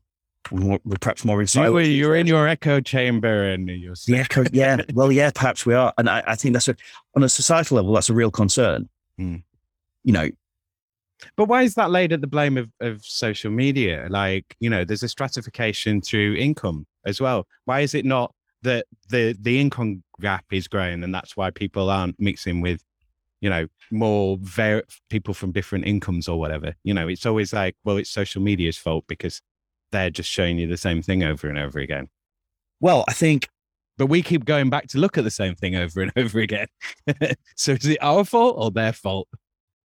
Well, it's an interesting. I mean, that's a very good question. Um, so, I mean, I think, um, what, well, to give it a political anecdote on this, Hmm. I was reading some analysis of how people have used social media in the in the in the teens, should we say, between 2010 and 2020, and and how it's affected um, how people take in news and their political opinions and voting patterns Mm. and there was a there was perhaps older generations tended to view sort of random news pages on say Facebook as as reputable as the Guardian or the New York Times, but actually it could have been some some kid in a warehouse outside Lenin, uh, outside St Petersburg just knocking stuff out. You know, we've looked at the way there's been polit- interference in people's elections. Well, actually, it's more in, in- interference in people's n- news absorption processes, perhaps Mm. you know, it's so social media in, in the form of Facebook in this case has had some really, really negative, negative impacts on how people absorb news. Mm. And that do we all sit and watch the nine or 10 o'clock news on the night again, still as a nation? Mm. Probably don't, do we? And we were, we're in a much more fragmented news environment, aren't we? I think. And I think that affects how what people think about things. So, for example, just to give you an idea, right? If Donald Trump or Boris Johnson had have faced the media environment that, say, Richard Nixon did, Mm. right? There's no way they would have achieved high office. Mm. And, just, you know, um, but they don't. They face a much more fragmented, much more partisan media environment. Mm. And so they've got to where they are, where they did, or where they are. In, in one's not at office and one is. And regrettably, Trump might come back. I mean, that'd be an absolute disaster for us all. Oh, he's definitely coming back. I think he'll be the Republican nominee, and I think that's Yeah, absolutely will, yeah. terrifying. Yeah. Um, and he'll probably win. It, it could easily. I mean, who knows? It's a matter of who knows. But I think actually, so I, the decline, the decline of American conservatism into white nationalism is probably one of the political stories of the last forty-five years. Mm. You know, I mean, I don't agree with conservatism in particularly any any way at all, but it there was a sober, serious, intellectual quality to it, Mm. both in in the UK and in North America Mm. that I think is largely absent now. Yeah, and connection to a tradition and connection. Yeah, Yeah, And- like and- a school of thought. yeah. and so, so for example, some of the, you know, there was a in the Republican Party there was a real Atlanticist tradition, Mm. you know, about looking to Britain and looking to Europe, you know, forged in World War One and Two and the Cold War. Mm. Yet Trump gets elected, and he's effectively Putin's tool in the White House. It felt like at times, anyway. You know, and certainly how many people, senior Republicans are quite wavering on supporting Ukraine and are very sort of, you know, f- friendly towards Russia. And I think, I mean, we're straining to geopolitics away from. I don't get that many questions about yeah, geopolitics as a councillor, but but no, but that that that change in that changing thinking is is disturbing. But the fact that that changing thinking isn't really isn't being challenged by actual, say, Republican voters is quite shocking in many ways. But they see, but what news are they getting and how are they seeing it? I think are really big questions. It can affect the left as well. Don't get me wrong, but it's it's going to particularly impact as if you know if America goes the way of the Handmaid's Tale, you know, um, But there's a purposelessness, isn't there? There's this sort of I would there's no there's no grand vision. There's no there's no thing to work towards. It's like, well, okay, well, why do we exist as a society? Well, just to exist. and you go to work, you get up, you get on the bus, you go to work, you get a mortgage, you get a, you holiday every year. That's it. You just do that forever and then you die. It's like, well, no. And also, the world's on fire. yeah, this, this we need to. Yeah, I, I, there's It's like, why, you know, we need something of like, you know, Elon Musk going to Mars. That's not a vision. That's like, oh, what? You're going to open a prison colony up there and make us all go and work for you there. That'll be fun. Like, I'm not interested in that. no, and never put your trust in billionaires. Bruce Wayne is fictional. no, um, I think the purpose should always be to leave for the next generation better than what you inherited, and that that, that should, but that should be the language of our civic religion. Mm, And I think we need to keep that. And if you've lost it, you need to regain it. And I think that's that's incredibly central to what we do, which is why I focus, obsess even, if transition to zero carbon and beyond, Mm. because that's that's a new national story for us. mm, We are, and I I love history. I am like an amateur historian of sorts, right? And this country is overly fixated on its modern foundational myth, which is 1939 to 1945 mm. right? You know, half the parliamentary Conservative Party think they went ashore at D-Day. You know, Yeah. Not really joking with that either. No, well, this is it. They, they they thought that we were all at D Day. Like, like th- this is the mentality from the media. There's a huge section of the Yeah. country think they were all at D Day. They won the World Cup in 1966, and then they did all these other awesome things They just made And it it's- the most awesome thing ever.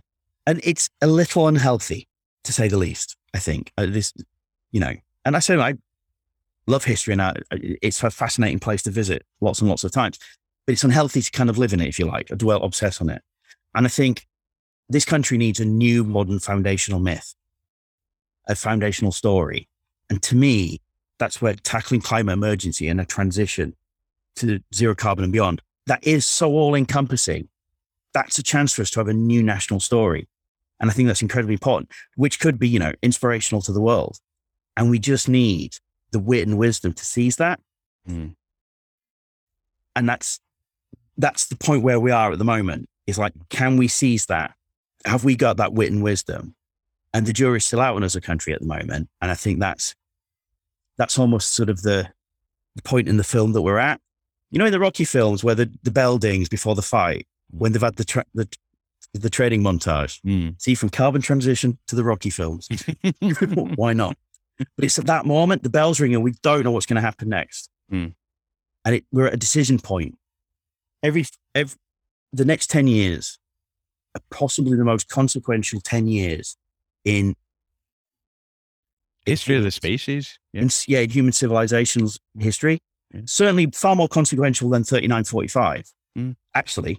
Yeah. Look, don't get me wrong. Defeating totalitarianism, fantastic, absolutely had to be done. Mm.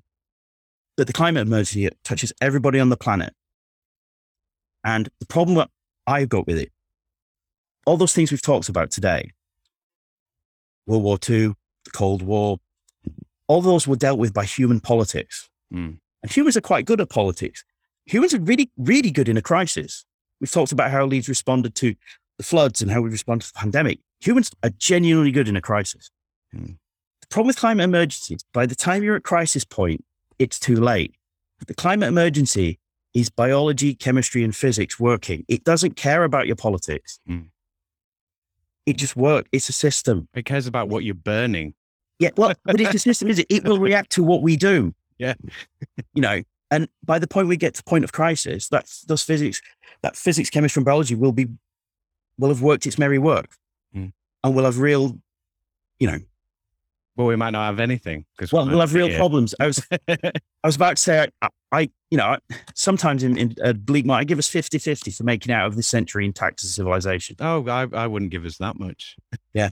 See, I- I'm a glass half full person. I really am. I, I mean, but that's purely based on the fact that in within again through that media window, you're not seeing any work done on it. You're not, you know, you see they'll make a big fuss about COP and then they'll show everybody flying to it. And it's like Yeah. you're not, and it's not like oh god, they should all walk there barefoot or they should come on a donkey or whatever. It's it's like it it it's it's a serious. You can tell when someone's just doing bad faith stuff and being a hypocrite And you can tell when someone's like genuinely trying to do something. Yeah. Like because you see action. And Yeah. I think that's the thing. We we'll hear rhetoric, but it's like every time we don't see action. And you'll see that news story of like, okay, well, they've said all of this, but then they've just spent however many hundreds of millions on a new oil and whatever. that that I mean that it is frustrating, Mm. you know, and it does it does breed cynicism. But there's Uh, loads of action going on. There's There's tons of action. yeah. We live in a city that is a hive of climate activity and transition activity, but communicating to that is sometimes difficult. And you know, getting the language right is really important. You know, again, it's sometimes it feels like two steps forwards, two steps back. Mm. You know, but give you two to give some practical examples. So in Leeds, we're looking at our tower blocks in Leeds, Mm. and so we're working on them to reduce their carbon footprints massively, Mm. but also reduce the energy bills for people. hmm Now, that was important in 2019, but in 2022, it's assumed incredible importance. Mm. So, for example, if you're if you're by Jimmy's and you, St James's Hospital and you look at the two Shakespeare Tower blocks, they've had their cladding on, and they've had their ground source heat pumps put in, and they've had all their in in the in the flats the heating system um, replaced with modern ones. Mhm. Well, so it's gone, you know, a single skin, co- you know, single skin concrete building Mhm. not very climate efficient, should we say, or energy efficient, or what have you. But that's now, you know, that's a, a solid C plus stroke B minus in terms of heat. Mm. And so for those people who live there, you know, they've seen their bills in sort of, of plummet, their energy bills plummet because they're no longer stuck into the middle of the sky in a single scheme concrete building. Mm. They're in a thermally clad building with a modern efficient heating system in. Yeah, and and that heat should be staying in the building anyway. So you know, the Exactly. So, yeah, not- building you are, the cheaper your heating should be. I mean, just just look at heat. Just look at heat maps of, of concrete buildings, you know, and they're incredibly inefficient and but you can address. I'm just saying, really small practical example. So that has cut people's bills Mm. and employed people doing the work. Mm. Just practical economics. But that's it. I mean, you, you okay. So I was going to ask this earlier, like, and I have a question on kind of uh, Sure. work life balance. I'm going to start winding it up soon as well. No worries. So yeah, so sometimes I'll ask about work life balance and things like that, but and then the UBI will sometimes lead on to things like a four day week. I'm, I would guess, given what you've said already, you're probably on board with four day week. Um, yeah, you sort of Yeah, yeah, yeah. I maybe I- maybe yeah, not 100, percent but you it's all right. But yeah, so uh, my question is like, in terms of work, what is the work like? What is the work life balance? Do you think Uh, for people? You know, is it a matter of more of us working less? You know, putting more of us to work, but we're all doing less, and we spread out the work more. Yeah. Like, if you imagine your kind of climate society, what what do you imagine as the workload being? I mean, I very much open to the ideas of a four day week. Mm. You know, we need to get work life balance better, and a lot better in this country. I bet if you'd have asked senior managers in, in the private sector and the public sector, when lockdown started, if loads of people were going to work from home, would productivity improve loads? Mm. They'd all said no. Yeah. What happened? Productivity improved loads Yeah. people like working from home. They like they don't like commuting anywhere. They don't like the commute. No. Um, and they see more of their family and friends. Consequences: they work, they do more, they work harder, they're happier. Mm. So we need to capture some of that, um, and we need to have um, the ability to, you know, go into office spaces when we need to. But it can't be all the time. Mm. No more Monday to Friday in a rabbit hutch. Mm. It's just senselessly unproductive. It's Mm. debilitating for people. People are more productive if they work in nice environments. I don't know a single person in Leeds, and I'm sure there are people that that this, this is happening to, but I don't know personally a single person in is going back to their pre-pandemic work patterns, even if they're doing the same job. Yeah. Maybe it's one day a week, two days a week in the office. Yeah. And the office is changing because they're all hot desking and it's all planned. Mm. Officers are getting breakout areas, comfy areas, Mm. You know, different areas to work in, things that look feel a bit more like home, as opposed to your, you know, your your L-shaped desk and your partitions and all that. I think that's got to be good. And I think, you know, managers, bosses, company directors, whatever, have got to be stay savvy to that, that this has really benefited us. Mm. And the grind is the grind for a reason, and we need to get away from it. Mm. And I think, you know, getting, get, like I said at the start, it all goes back to that dignity of endeavor. Mm. It's whether you're sweeping the streets or managing multi-million pound budgets, whatever you're doing, there's got to be that dignity of endeavor. Mm. And like I said, I think we're a long way from that in this country. Or Long equally, equally, you get you know Jeff Bezos cleaning the toilets. That would be great. Like, also, you know, please buy if from we all muck in and we all doing the the sort of thing, it's like, come on, Jeff, it's your turn. You've got to clean all the all the lavs. I mean, it shouldn't be that hard because they're not allowed to use them, are they? Well, I mean, what? Yeah, never put your faith in billionaires. Um, what frustrates about people, like they could be exemplars Mm, and still be incredibly rich, Mm. but they're not Mm. because they can, because no one reins them in. Mm. No one takes on the billionaires, and people need to. You know, and I think that's that's that's the next big wrecking, in perhaps I think in in in public life, is that you know I think it wrecks them as well. Like, I think it, like, I, I I think it just wrecks you as a person. I mean, you know, you think from like the first one being sort of Rockefeller, and then the influence that he went on to have throughout the rest of the, Yeah.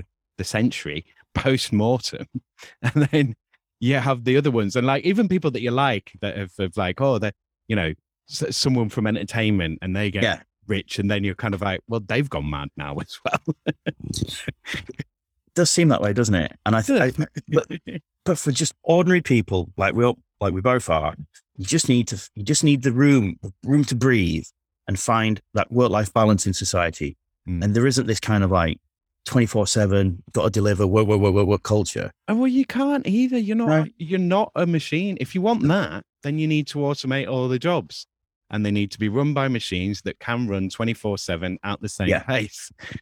Yeah, and I mean, it leads. I mean, touched on automation there, and one of our concerns as a council is that automation is going to really radically alter what used to be the route to, if you like, uh, for want of a better expression, a comfortable middle class lifestyle in cities like Leeds, Mm. because white collar office work used to be that route. Mm. Well, automation in, in in various forms is is really going to take chunks out of that over the next twenty years. Mm. And that's something that, again, is both really concerning, but I don't want to sound like a broken record, but that can be addressed by transition Mm. and those kind of emplo- employment sources Mm. and changing and th- rethinking. We need to rethink, perhaps to a degree, to a high degree, actually, what is valued highly in our society as an endeavor, as employment. You know, I mean, I love football, but that, that, that kid that Man City has signed is going to be paid £400,000 a week. Mm. I mean, that's beyond all sense. Yeah. Yeah, to kick a ball. I, I, I love football. I'm a, a Newcastle United fan, which perhaps suggests I like base comedy as well. but but most of the point is it's not worth that. Hmm. It's just not worth that. And and I you might say football's a trivial example, but the way that technology has allowed relatively small groups of people to amass lots of wealth Mm. is we're very much in the a repeat. It feels like a repeat of sort of the the late 1800s. Mm. You know, the, Oh yeah, it's another Gilded Age. Yeah. that's the yeah. Yeah. Now, interesting, out of the Gilded Age came the Progressive Age in America, and had huge amounts of progress Mm. for, for ordinary people. So let's let's keep optimistic. Yeah. But I just remember Bill Gates was giving a seminar, and I, I caught a bit of it. I think it's online still, and he said that the the most efficient time for American business was during the 30s, 40s, and through to the late 70s, Mm. when he was highly taxed and highly regulated because he made them efficient. He made them think Mm. the mantra that if you just cut taxes for rich people and cut red tape and regulations for corporations, everyone's a winner is is clearly hogwash. No, yeah. Because wages are- makers and rocket makers are winners, and everyone else loses. Yeah, because you know, wages wages for ordinary people in this country are no higher now than effectively no higher than 2010. Well, yeah.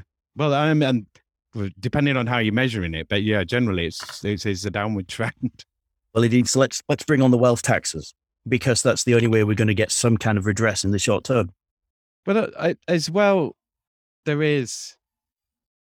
So this related to this question. I mean, it's kind of like, well, what what is the middle? What is our benchmark? What is a you know what is a good life? What is what is you know? There's like having dignity and having like you know reasonable standard of living and basic needs and all of that kind of stuff. But you know what what what should be the expectation that should, someone should have as as their their kind of basic you know like how many hours a week should be be working and things like that like that's not an easy question to answer but it's it's like assumed do you know what i mean it's kind of Yeah. oh they're earning too much and that's earning enough but everyone wants to make more money and the ability to get lucky and to make more money Yeah. and they know how much is too much and too much for them, but they don't necessarily, we don't necessarily know how much is too little. I think It's I think weird. It, it is weird.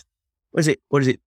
Mark Twain once said was that the problem with America is that everyone thinks they're a tempor- temporarily financially embarrassed millionaire Yeah, or something along those lines. Yeah. Well, now it's billionaires, you know, 130, 40 years later on. But the, yeah, it's it's really important that a lot of people understand that there's an awful lot of people in this country that right now are struggling to feed, to, to, to put food on the table and to heat their homes. Mm.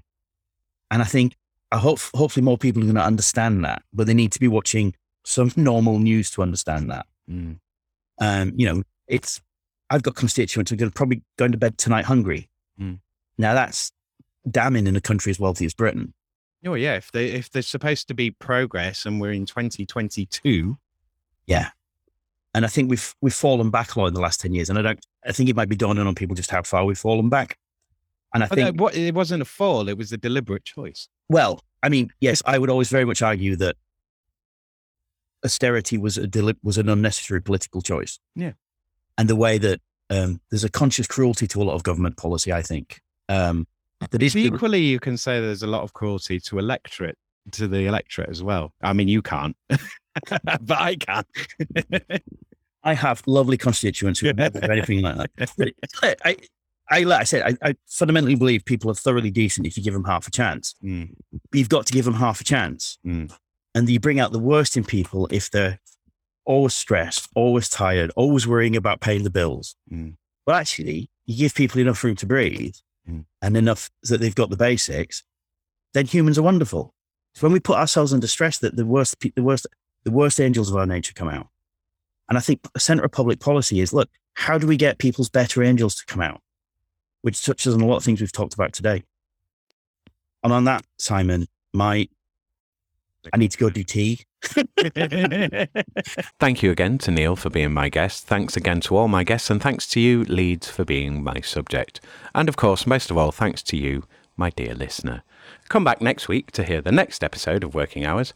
Okay, that's me. Cheers, ears. Take care out there and be kind to each other, Leeds. If you're listening to this, I assume you have some connection to Leeds, like living here or being from here. If you're such a person in Leeds or from Leeds and you haven't done your recording for Working Hours yet, then don't wait. Email me at workinghourspod at western-studios.com and let's arrange some time to record your working hours interview. If you want to be a guest on the show, put guest in your subject line and add a short bio in your message along with some indication of your availability. I will need a two hour window for us to record in. I can record in your work time or during your downtime. I have been recording interviews for working hours for over a year on Zoom, but I can record offline as well. How do you feel about work? What do you like and not like about your work? You can be on working hours anonymously, or you can promote yourself, your company, or your brand. Cleaner or owner, what is your experience? Have your voice heard for a change. Share your wisdom with people who want to hear it for a change. Give us the inside skinny on what's happening in your industry. Loiners, what are you doing in the world? What is Leeds doing most of the time? Be a part of local history. Be on working hours. This is your show, Leeds. It's all about what you are making and have made of yourself and of our city. Do you even know what you're doing? If you think you do, then come and tell me about it. Come on working hours, even if you don't know what you're doing. I certainly don't. Email me right now. Quick, get a pen. Workinghourspod at western-studios.com. If you're allowed to do that, that is. If you're not allowed to do that, then maybe sneakily tell me why. You can email this show securely and anonymously via Western Studios at protonmail.com. And I could alter your voice on a recording and keep you anonymous. Come and tell me how awful and dodgy your employer is. If you and your business aren't ashamed of what you do, then let's hear all about it. What good are you doing the rest of us? Are you socially useful? Am I? Is this? Send your feedback, questions, comments, and queries right now to workinghourspod at western-studios.com. Follow this show on Twitter at Working Hours 3 and on Instagram at Working Hours Pod Leeds to find out when new episodes are being released or to DM me with any questions or comments. Or you can use the hashtag Working Hours Pod Leeds on either site to find me. I'm on Facebook at facebook.com forward slash western underscore studios underscore leeds. And I'm on LinkedIn, linkedin.com forward slash in forward slash Simon hyphen Treen. Or you can go to my company page, linkedin.com forward slash company forward slash western hyphen studios. Yes, I have a company of one. To be fair to me, I am the best company that I have ever worked for. If you want to work with me to make a podcast or any digital audio content in Leeds, then get in touch. Whether it's for a cause, for publicity campaigns, product promotions, sales, or just for your own passion projects, then get in touch with me, Western Studios, now. If you're thinking of online audio content creation, then think Western Studios for support, advice, and guidance on getting it made. At Western Studios, you work with a real life Loiner who is actually in Leeds, who you can actually work with on your digital audio content not a piece of software, not a course of articles or a series of live chats and video courses, but me, a person in physical place based reality. So don't wade through vapid articles and videos and podcasts about how to make podcasts by disembodied virtual people on the web. Get on with making your podcast now. Then, when it gets hard and expensive and it all goes wrong, which it will, then call Western Studios to make your podcast with you or even for you. Western Studios will take on your podcast's boring, time consuming, and painful admin, recording, editing, transcription, whatever. Tell me about your podcasting pain points and I can make it all better for you. I feel your pain. For a charge, I'll share it. Remember, podcast work is work. Leeds businesses, Leeds campaigns, Leeds brands. Got an inkling that you'd like a podcast but don't know where to start? Hit me up at Make My Podcast at western-studios.com and we'll start making your podcast straight away. The first hour of arranged consultation and pre-production time is free. And then I charge £25 an hour after that. I can arrange hefty discounts for the right projects. So tell me your idea and your budget and I'll tell you what I can do for you. What do you have to lose? Time. That's what. Time is running out. Temperatures are rising. The sun's getting real low on humanity now. So make your thing and make it now because you and all your future ancestors who will now never be will be holding your peace for the rest of forever.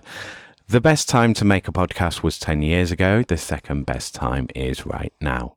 Writers in Yorkshire, what are you doing with your lives? Hopefully, you're writing. Well, I know there are listeners out there who want to hear great original writing performed as audio content that is about and for and has been made in Leeds. How do I know this? Because I am one of them. Help me make your old screenplays, unpublished novels, unperformed plays, stories, poems, and performances. Whatever you got, baby make it as podcast content. Is your work arty, salacious, pulpy, strange?